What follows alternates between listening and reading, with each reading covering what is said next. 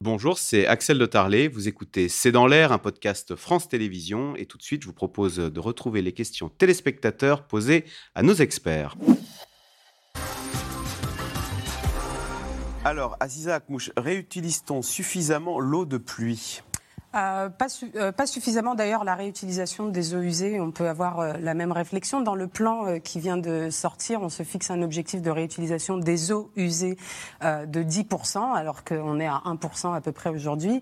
la collecte des eaux pluviales, la réutilisation des eaux usées, le dessalement de l'eau de mer, c'est des outils qui permettent de gérer l'offre, c'est-à-dire qui permettent de mettre plus d'eau là où il n'y en a pas. Il faut en parallèle évidemment travailler sur la gestion de la demande, c'est-à-dire il faut minimiser les niveaux de consommation des différents euh, usagers. Donc c'est bien de se fixer des objectifs en la matière, notamment dans des contextes de rareté et de sécheresse, puisqu'on sait que 4 milliards de personnes euh, vont vivre dans des situations de zone de stress hydrique à l'horizon 2050. Mais ça ne suffit pas. Il faut travailler à la fois sur l'offre et sur la demande. Il y a moins d'eau parce qu'avec euh, le réchauffement climatique, l'eau s'évapore et elle est dans l'atmosphère au lieu d'être dans nos cours d'eau Oui, il y a de l'évaporation, il y a aussi de la surconsommation, il y a de la pollution, il y a un certain nombre de problèmes qui ont trait à cette approche globale de l'eau qui considère euh, les questions de sécheresse, les questions d'inondation, les questions de pollution et puis ce dont on a parlé aujourd'hui, le petit cycle de l'eau, donc l'eau potable et, l'eau du robinet.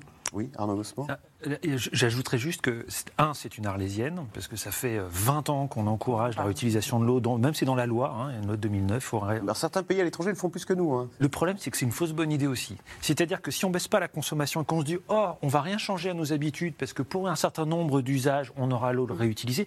L'eau réutilisée, c'est de l'eau qu'on a quand même traitée. Hein. Il y a quand même une consommation d'énergie, il y a une consommation de matière pour euh, filtrer cette eau qui sort des stations d'épuration. Effectivement, la plupart des stations d'épuration aujourd'hui ne sont pas équipés pour faire de la réutilisation. Mais il ne faut pas croire que ça va nous permettre de rester à une consommation euh, existante actuelle qui est trop élevée. Il va falloir quand même baisser notre consommation.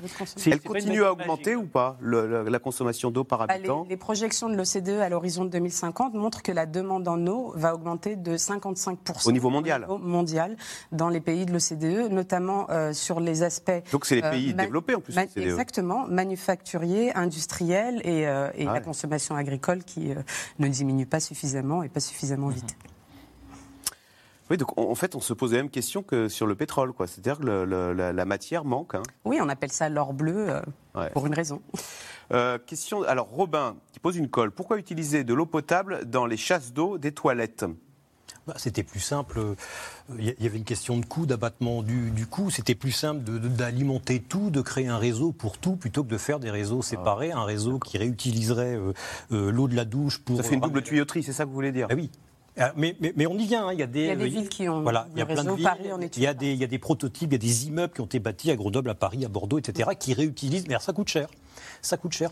Comme la réutilisation de l'eau, ça coûte très cher. C'est un double système. C'est bien pour ça que les géants de l'eau poussent à, réutiliser les eaux usées. Il y a même un peu. La question des toilettes est hyper importante. Hein. Dans nos consommations domestiques, c'est euh, un poste énorme. C'est 40 litres sur les, sur les 150 litres par jour et par personne. 150 litres d'eau par 148, je crois. Par personne. un ordre de grandeur. Les, toilettes pèsent beaucoup. Et ce qui est intéressant, ce qui est un tabou, ce qui est difficile à. Voilà, on, on est sur la prospective. Ce qui est intéressant, c'est qu'il y a aussi dans l'habitat collectif quelques euh, quelques euh, personnes qui tentent les toilettes sèches. Alors c'est euh, extrêmement difficile à, adopter sur le principe culturellement, mais là on est sur non seulement c'est pas de l'eau potable et puis c'est pas de l'eau. Gaspard, dans les Bouches du Rhône, Aziza Akmouche, notre système d'épuration des eaux est-il assez performant? J'ajoute qu'on dit, on dit qu'en France, on a Veolia qui était, je ne sais pas si c'est toujours, mais qui est un champion mondial hein, du traitement de l'eau. Oui, on a des gros on a la compétence. multinationales, euh, d'ailleurs, qui ont, euh, qui ont fait la renommée de la France, mais on a aussi euh, beaucoup de gestion publique hein, de l'eau et de l'assainissement en France, il faut le rappeler. évidemment, et tout ceci est très régulé. Je veux dire, il y a des directives cadres, il y a des stations d'épuration qui sont mises en place. On n'est pas au niveau de la statistique mondiale où on sait, par exemple, que 80% des eaux usées sont rejetées dans les milieux naturels sans traitement à l'échelle mondiale. C'est pas le cas du tout au sein de l'Union européenne, mais on reste quand même à 20% 20%. Il y a 20% de, des eaux usées qui sont rejetées dans les milieux naturels. Et en encore une partie à l'échelle communautaire. Et on a encore une partie de la population qui, sur des spots un peu de vulnérabilité, les sans domicile fixe et ainsi de suite, les, les réfugiés dans certains campements, etc., n'ont pas accès à une eau potable de qualité et ne sont pas raccordés au tout à l'égout. Frédéric Dan, est-ce qu'il y a des pratiques, euh, l'eau de l'huile de vidange, la peinture euh, ou, les, ou, les, résidus euh, des hôpitaux? Est-ce que ce, ce sont là des produits particulièrement à surveiller. Oui, et oui, on parle des pesticides, mais euh, en ville, les polluants, bah, c'est les résidus de peinture, c'est nos médicaments, c'est les cosmétiques, c'est tout ce qui part euh, dans la douche et tout ce qui part dans nos urines. L'essentiel des molécules problématiques pour les stations d'épuration viennent de, nos urines. Après, c'est des moyens très simples. Je vois la, communauté de communes de Toul qui a mis en place un système avec leurs artisans, euh, notamment avec des peintres. voilà, ils leur ont proposé d'utiliser des espèces de, centrifugeuses à salade pour centrifuger les, les pinceaux de façon à récupérer la peinture. Comme ça, les pinceaux ne sont plus lavés à l'eau, ça fait une économie d'eau et les résidus de peinture ne vont plus à l'eau.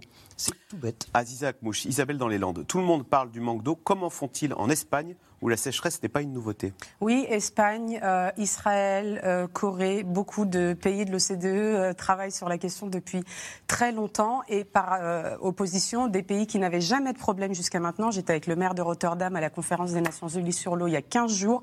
les Pays-Bas qui sont aux deux tiers sous le niveau de la mer et qui savent que dans un, un, horizon très proche, une dizaine d'années, ils vont manquer d'eau douce sur une portion de leur territoire. Donc c'est un mix de réponses de politique. Il y a des solutions technologiques pour optimiser euh, évidemment l'utilisation de l'eau.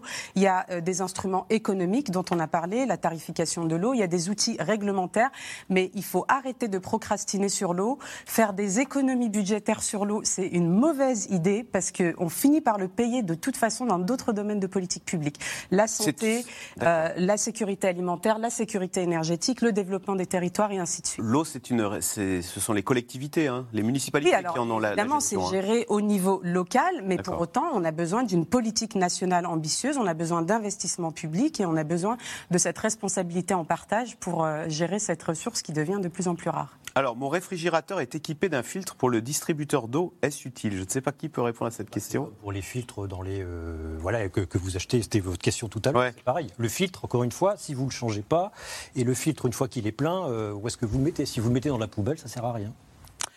Euh, oui, euh, Émilie Tangemen, je vous voyais euh, dubitative ou interrogative sur l'utilité de ces filtres euh, qu'on trouve dans le commerce. Je m'interrogeais, je n'ai strictement aucune opinion sur la, qualité. Des... Alors, que contient le plan de sobriété sur l'eau annoncé par Emmanuel Macron?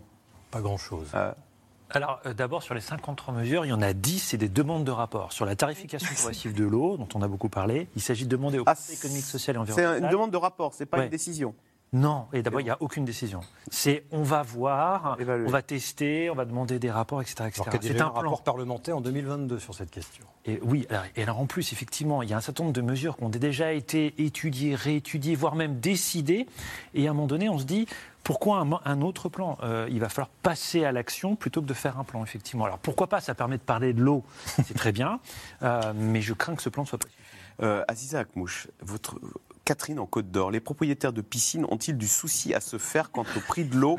La France est le deuxième pays au monde hein, en nombre de piscines, deuxième derrière les États-Unis. Oui, alors je voudrais apporter un petit bémol quand même sur les piscines, même si euh, ça reste un signe euh, extérieur de richesse. On a observé des changements après la Covid-19 notamment et cette aspiration à une, qualité de vie un peu différente, où on voit par exemple que 20% euh, des, détenteurs de piscines ces deux dernières années sont des ouvriers ou des salariés assez modestes. Donc on n'est pas non plus dans le luxe et l'abondance.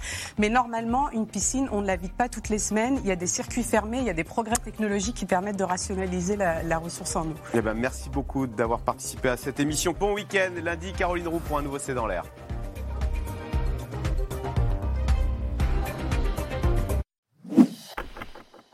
Merci d'avoir écouté C'est dans l'air. Comme vous le savez, vous pouvez désormais écouter l'intégrale, mais aussi l'invité ou vos questions à nos experts. Tous ces podcasts sont disponibles gratuitement sur toutes les plateformes de streaming audio. Et pour le replay vidéo, c'est sur France.tv, bien évidemment. À bientôt.